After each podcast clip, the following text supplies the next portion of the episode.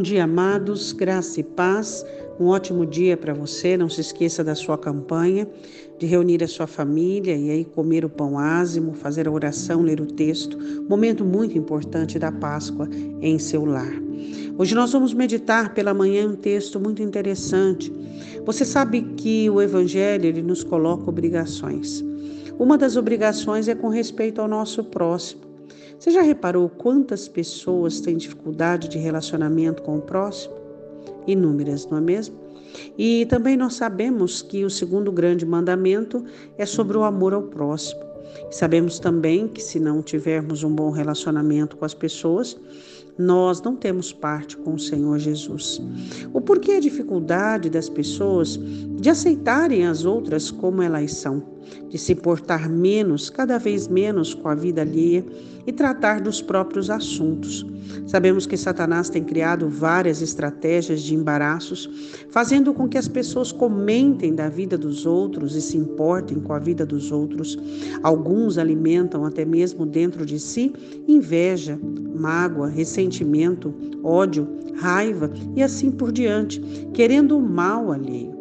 Não podemos querer o mal nem mesmo daqueles que se dizem nossos inimigos. Temos que seguir a nossa vida e olharmos para diante, olharmos para nós.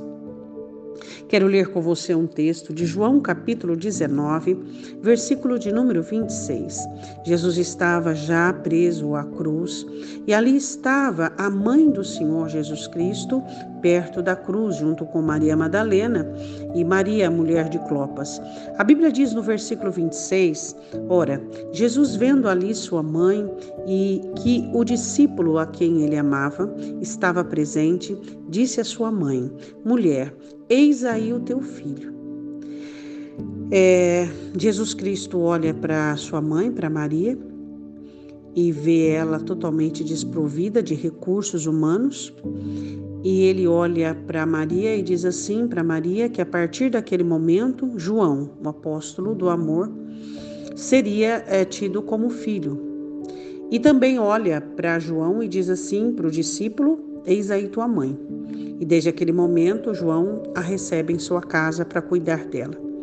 Jesus, mesmo sofrendo a agonia da cruz, mesmo sofrendo a condenação que era minha e sua, pensou em sua mãe. Seu coração se encheu de misericórdia e ele pensou na preservação dela, né? do quanto ela precisaria de acolhimento, do quanto ela precisaria de alguém para socorrê-la. Ele tinha irmãos, mas ele naquele momento ele não podia contar com seus irmãos e ele a entrega nas mãos de uma pessoa muito amada, né, que é o apóstolo João que escreveu é, o Evangelho, que escreveu as cartas e isso é muito interessante nós entendermos é, o que pesa em nós a responsabilidade de pessoas que Deus entrega. Deus entrega pessoas na sua vida. Assim como o diabo coloca pessoas na sua vida, Deus também coloca pessoas na sua vida. E nós somos responsáveis por ela. Nós precisamos entender que os nossos relacionamentos têm que quebrar essa base de interesses, né? Nós precisamos começar a nutrir relacionamentos cristãos.